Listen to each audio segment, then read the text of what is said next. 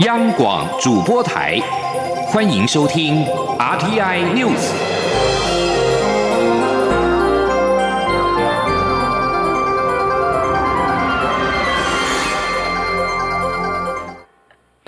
各位好，我是主播王玉伟，欢迎收听这节央广主播台提供给您的 RTN News。今天是二零二零年一月二十四号，新闻首先带您关注：世界卫生组织 WHO 二十三号裁定，二零一九新型冠状病毒疫情尚未构成国际关注公共卫生紧急事件。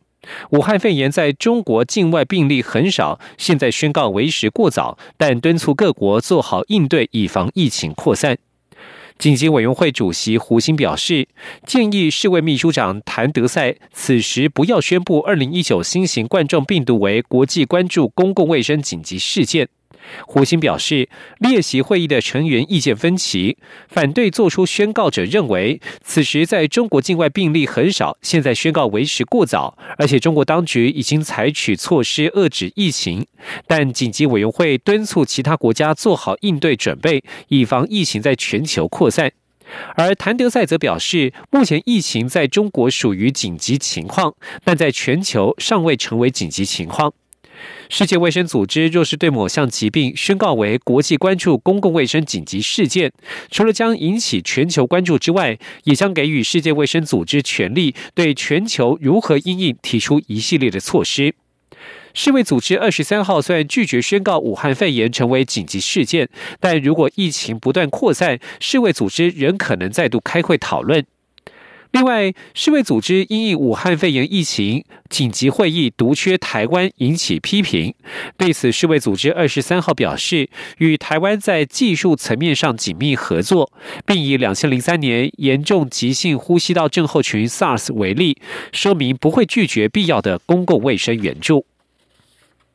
而在中国的疫情动态方面，根据中国国家卫健委及地方卫健委不完全的统计数字，截至二十三号晚间十点，全国各省只剩下西藏和青海尚未有确诊和疑似病例。武汉肺炎确诊病例在中国及港澳累计已经达到六百三十六例，死亡的则有十八例。中国河北省卫生当局表示，一名感染新型冠状病毒的患者已经过世，这是爆发疫情的湖北省以外首例确诊死亡的病例。这名患者年八十岁，于二十二号死亡，但是直到二十三号才被证实感染了这种病毒。湖北省二十三号一天内不断传出封城的消息，继武汉市、黄冈市以及鄂州市之后，另外一个临近武汉的城市赤壁市也宣布从二十四号零点开始，城市公共运输、农村客运、省县级客运暂停营运。而在国际疫情方面，中国武汉肺炎疫情持续扩散，美国疾病管制及预防中心 （CDC） 继二十一号将中国的旅游警示提高到第二级之后，二十三号再度升高警戒至第三级，呼吁旅客非必要应该避免前往武汉。美国官员二十三号表示，德州当局正在调查美国本土第二起武汉肺炎病例。法新社报道，美国官员在脸书所写的声明指出，在休士顿西北方布拉佐斯郡正在调查一起二零一九新型冠状病毒的疑似病例。如果确诊，这将是美国本土的第二起病例。美国国务院领事事务局虽然尚未同步升高中国的旅游警示，仍维持二十二号调高的第二级，但是领事局官网上更新最新讯息，表示美国疾病管制及预防中心已经升高警示到第三级。另外，美国 CDC 并且宣布，除了已有的旧金山、洛杉矶与纽约甘乃迪国际机场之外，亚特兰大与芝加哥国际机场也将对来自武汉的直航与间接航班旅客进行筛检。而在国内的防疫作为方面，现在由于中国大陆武汉地区已经暂停了公共运输、机场、高铁站、火车站等交通设施，在临近的几个市也开始有类似的作为。武大陆委员会二十三号表示，估计当地还有超过一百名台商、一百至两百名左右的台湾青年留守当地，目前尚未接获需要协助的请求。陆委会表示，武汉市当地台商初步估计有约有两千人，多数已经提前返台。武商台汉台商协会。武汉台商协会副会长郑余珍指出，当地估计还有一百名以上的台商。另外，疫情扩散至香港、澳门，目前澳门已经确诊两例，香港确诊一例。陆委会呼吁国人前往港澳旅游，应提高警觉，做好防护措施。内政部长徐国勇表示，行政院在二十三号召开临时会议，以应应中国疫情可能发生的状况。对于移民署宣布即日起停发武汉旅游团的入境许可，徐国勇认为影响不大，最重要的还是阻绝疫情扩散。前听记者欧阳梦平的采访报道。农历春节是阖家团圆的时刻，但也是旅客入出境的高峰期。移民署许多人员仍必须坚守岗位。内政部长徐国勇二十三号中午特地到移民署北区事务大队台北市专勤队与无法返乡的执勤同仁围炉，并颁发春节加菜金，慰勉基层同仁的辛劳，并向同仁的家属们表达感谢。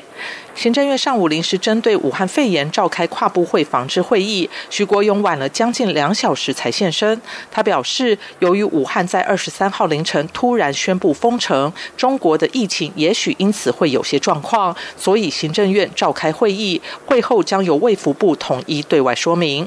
为防范武汉肺炎疫情升温，民民署二十二号晚间表示，即日起暂停核发武汉旅游团的入境许可。徐国勇认为这影响不大。大最重要的是阻绝疫情的扩散。他说：“我想影响不多了哈，就那一团呐，这样那几团呐哈，大概十团吧，加起来大概一百七十几个人，不到一百八嘛，影响并不大哈。啊，最主要是不管怎么样哦，那个阻绝这个这些疫情的扩散是非常重要。现在连美国很多国家都。”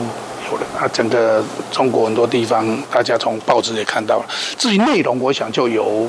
这个卫福部来做相关的说明。至于中国大陆除武汉外的其他省份也陆续传出疫情，之后是否会扩大停发入境许可范围？徐国勇表示，由于这要跨部会处理，因此将由卫福部做相关认定并说明。中央广播电台记者欧阳梦平在台北采访报道。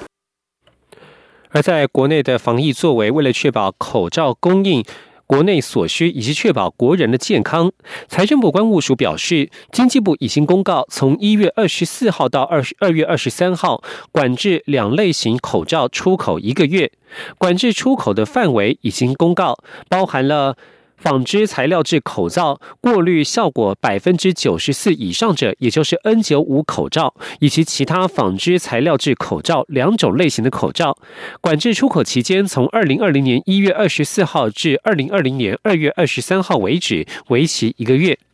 由于在中国大陆地区传染的人数不断增加，台湾也出现首例个案，有民众使用布口罩来防疫。医师表示，布口罩只能够遮挡一些大的悬浮物质，像是口水等等，并没有办法遮挡病毒。但如果真的买不到一般外科口罩，布口罩仍然能够达到基本的保护效果。请听记者陈林信宏的采访报道。二零一九新型冠状病毒受感染人数越来越多，到二十三号上午为止，全球已经有超过五百八十个感染病例，绝大多数在中国。其中，中国大陆确诊共五百七十一例，死亡十七例；澳门、台湾、日本、南韩及美国各确诊一例，香港确诊两例，泰国确诊四例。台湾二十一号公布首例境外引入确诊病例，是于中国大陆武汉工作，由武汉搭机入境，因为有发烧、咳嗽、呼吸。急促等症状，由机场检疫人员安排护送就医，检验确认为新型冠状病毒阳性，目前仍于医院负压隔离病房治疗中。由于台湾也传出感染案例，引发民众抢买口罩，但不少民众也抱怨，才晚了一天，住家附近药局的口罩就被抢购一空，只能改戴布口罩。旗津医院胸腔科院长蔡忠荣表示，预防武汉肺炎最好的方法就是尽量少去公共。场所，尤其最近春节长假要格外小心。至于如果戴布口罩，只能有基本防护，但总比没戴还要好。蔡忠荣说：“就是第一个应该就是尽量去少去公共区域吧。那布口罩它大概只能去遮挡一些所谓的大大的那种悬浮物质啊，就是当然你就他可能就是挡口水啊这种啊，至于你说那种这个真的病毒那个可能是没有办法了啊，可是对啊，不过如果说真的你买不到一般的外科口罩，当然就布口罩可能。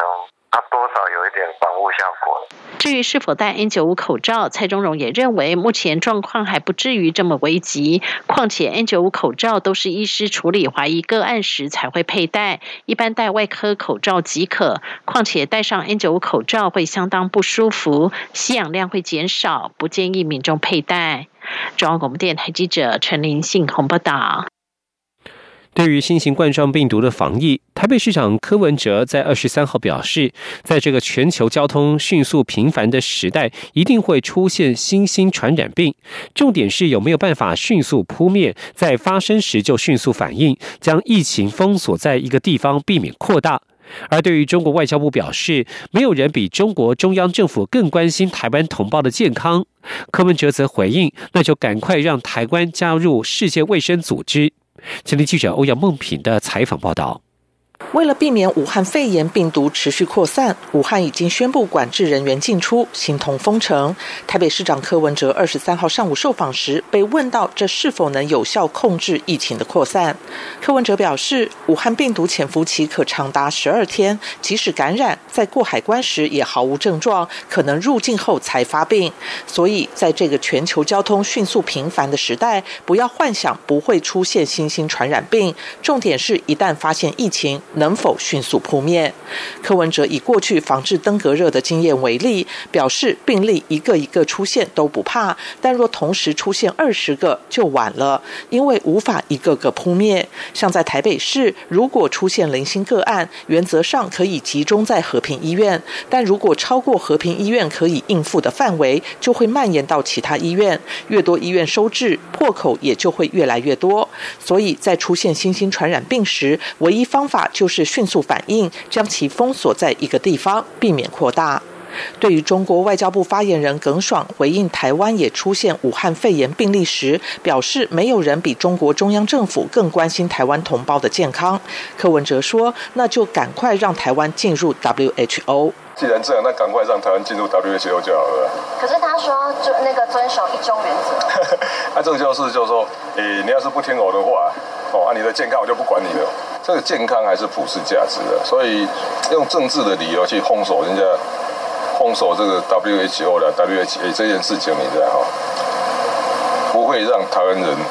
高兴的。柯文哲并认为，台湾的公共防卫体系还是不错。在上次 SARS 疫情时，台湾的表现也比其他国家好。他对台湾的医疗体系有信心。至于中国大陆，他认为常报喜不报忧，很容易延误疫情，这是最大的问题。中央广播电台记者欧阳梦平在台北采访报道。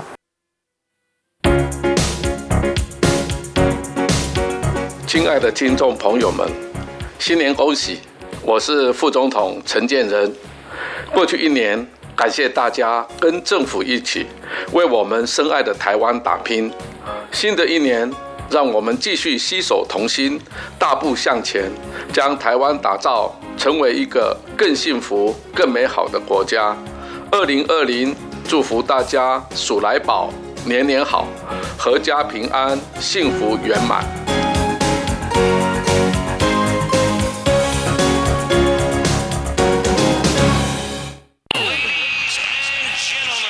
这里是中央广播电台台湾之音。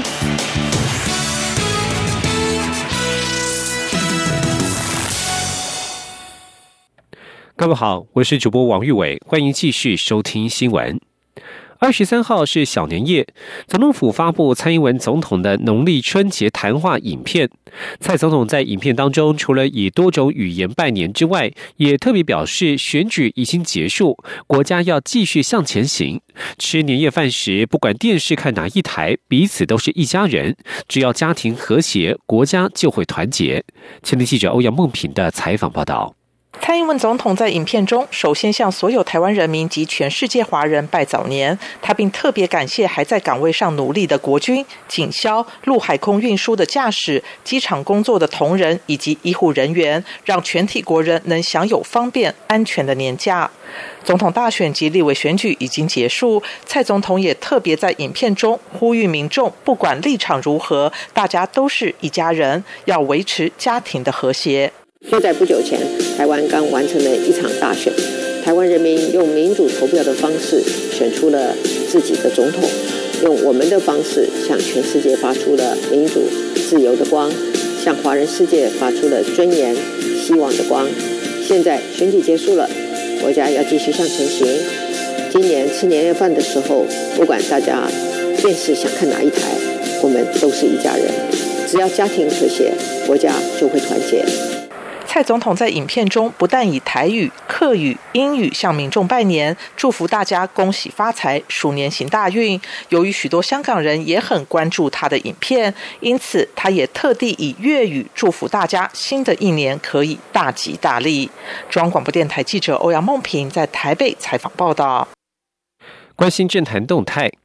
国民党在二零二零总统大选惨遭滑铁卢，党内兴起改革声浪，其中有关两岸论述“九二共识”一中各表也被认为应该要重新定位。前总统马英九在二十三号小年夜前往市场发春联拜年，受访时他表示，党内任何政策都可以被检讨，关键在于可以是否可以提出一个更好的政策，解决两岸之间的问题，而且是要和还是要战，恐怕都要先想清楚。青年记者陈立信宏的采访报道。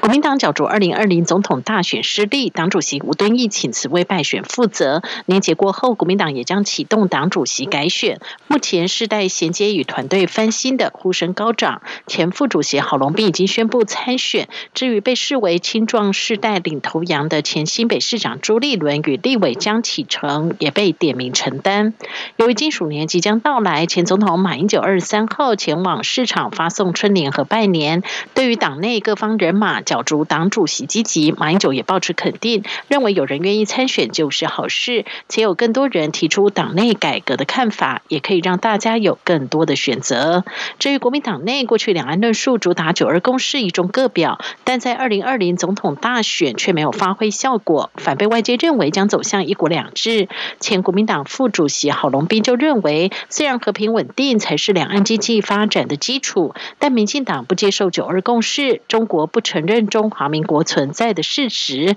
甚至否定一中各表，所以九二共识一中各表已经不是两岸共识，当初模糊的空间也没有了，所以国民党的两岸主张必须重新定位。对此，马前总统也表示，党内任何政策都可以被检讨，但要和或战，也要先想清楚。马英九说：“我们任何政策都可以被检讨，关键在于说有没有办法提出一个比他更好的政策。”解决我们跟两岸之间的问题，到底是和还是战，恐怕要先想清楚。另外，随着武汉肺炎疫情越趋紧张，马前总统也特别戴着口罩拜年，并在市场发送口罩给民众。他在受访表示，尽管疫情还没那么严重，但预防很重要。目前已经有个案进入台湾，如果真的传染会很快，呼吁各界要特别小心。中央广播电台记者陈琳信鸿报道。角逐立法院长呼声极高的民进党不分区立委当选人尤习坤，二十三号拜会台湾民众党。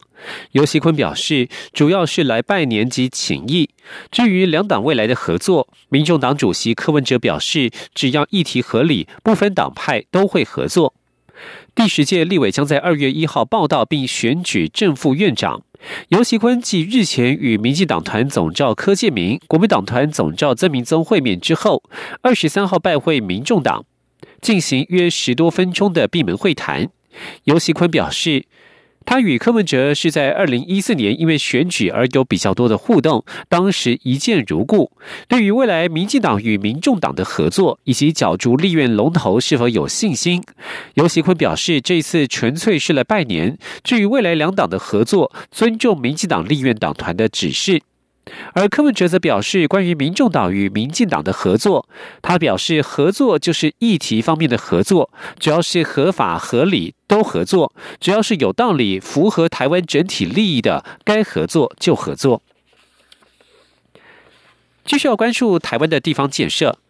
在远离尘嚣的南台湾，有一位公路史活字典，就是在公路总局第三区养护工程处待了四十三年，直到农历年前才届龄退休的林清洲。二零零九年，莫拉克风灾重创林清洲管辖的山区道路，他没有离开，而是继续与天搏命，带领同仁铺桥造路，重建出一条条安全壮阔而又充满灵魂与希望的大道。而这背后的故事，就连鬼神也不禁动容。前天央广记者吴丽君的专题采访报道。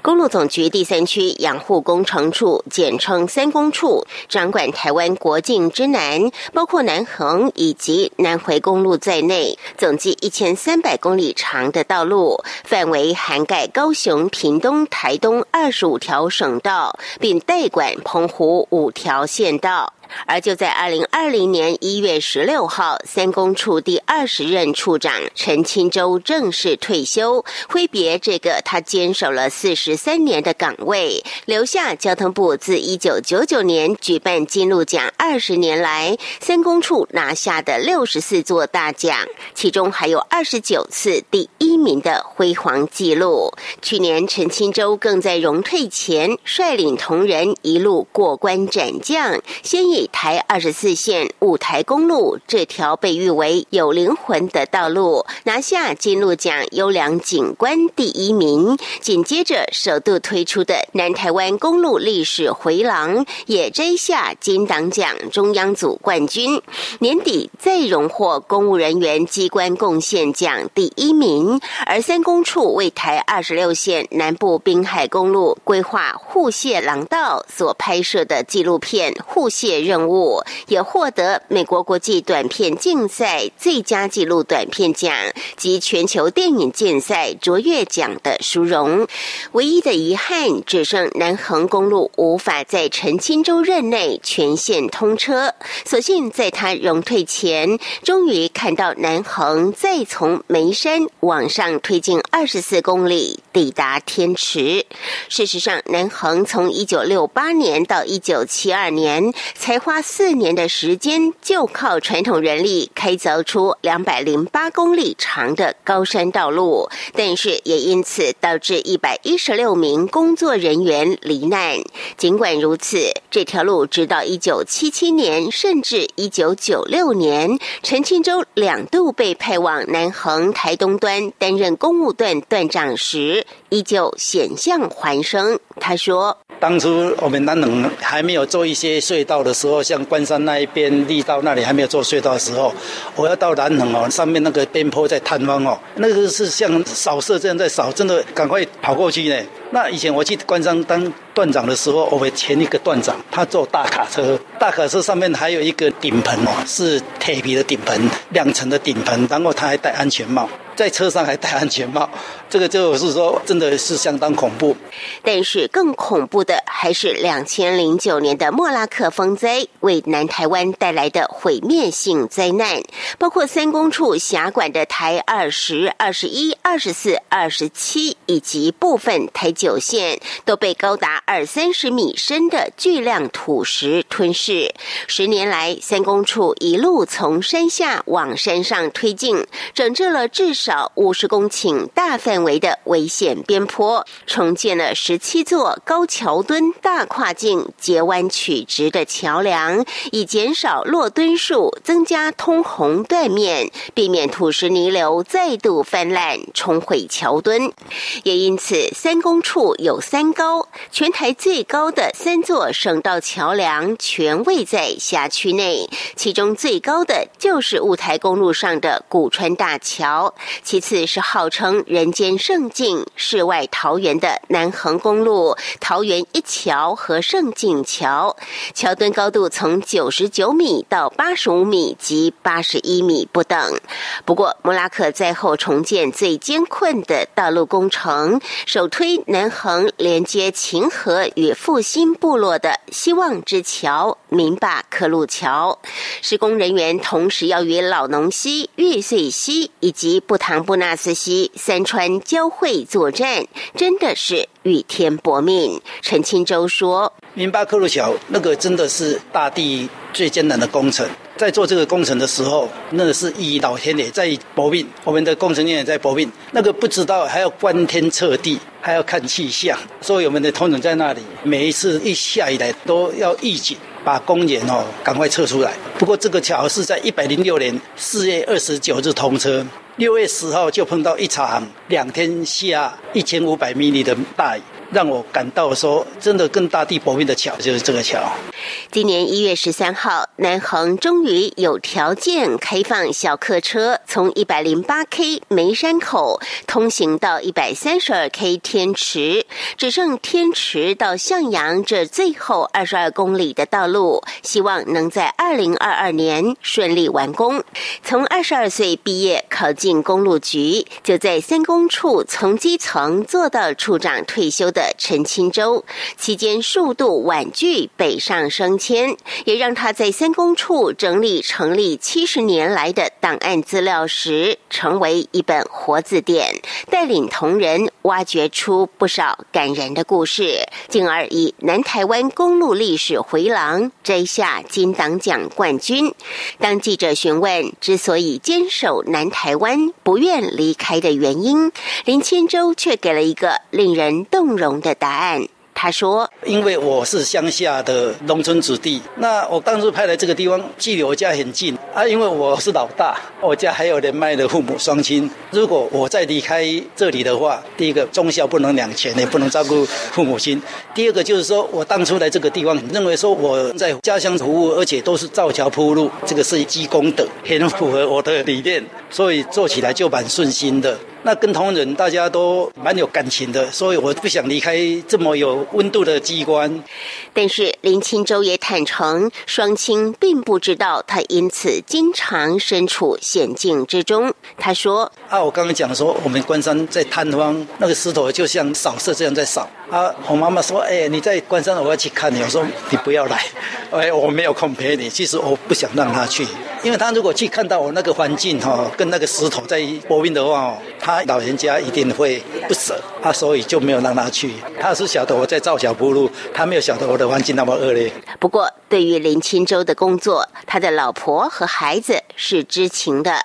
林清洲也因此十分感谢在邮局上班的贤内助。他说：“包括有时候我应变的时候，在家里接电话。”然后或要吃一顿饭，电话一直来。他有时候他说：“啊，你干脆到办公厅去了。你这样哦，晚上哦在这里睡觉，你还在接电话哦，会影响到我们睡觉。你到办公厅去。所以我真的要感谢我的太太，她可以体谅我的工作，让我在这里 发挥。只是对于林清洲当时才就读国小的孩子来说，爸爸工作的地方就是一个没有超商 Seven Eleven 的地方。他说。我在关山当段长的时候，有带小孩子去。啊，小孩子那时候比较天真，他说：“爸爸，你在这个鸟不生蛋的地方。”我说：“怎么讲？”他们你们这里没有歇面的。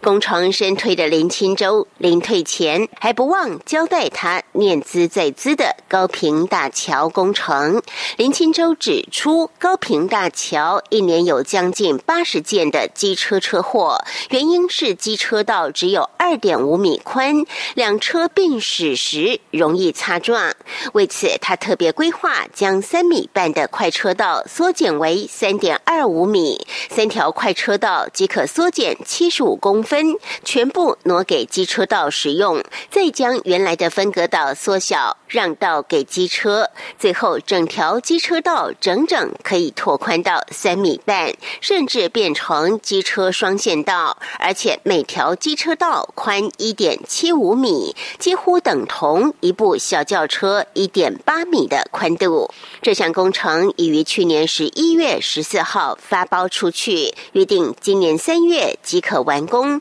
造福往返高平地区的广大机车族。这看似微不足道的工程，却是林清州卸下征山前献给乡亲最有温度的建设。中央广播电台记者吴丽君在屏东的采访报道。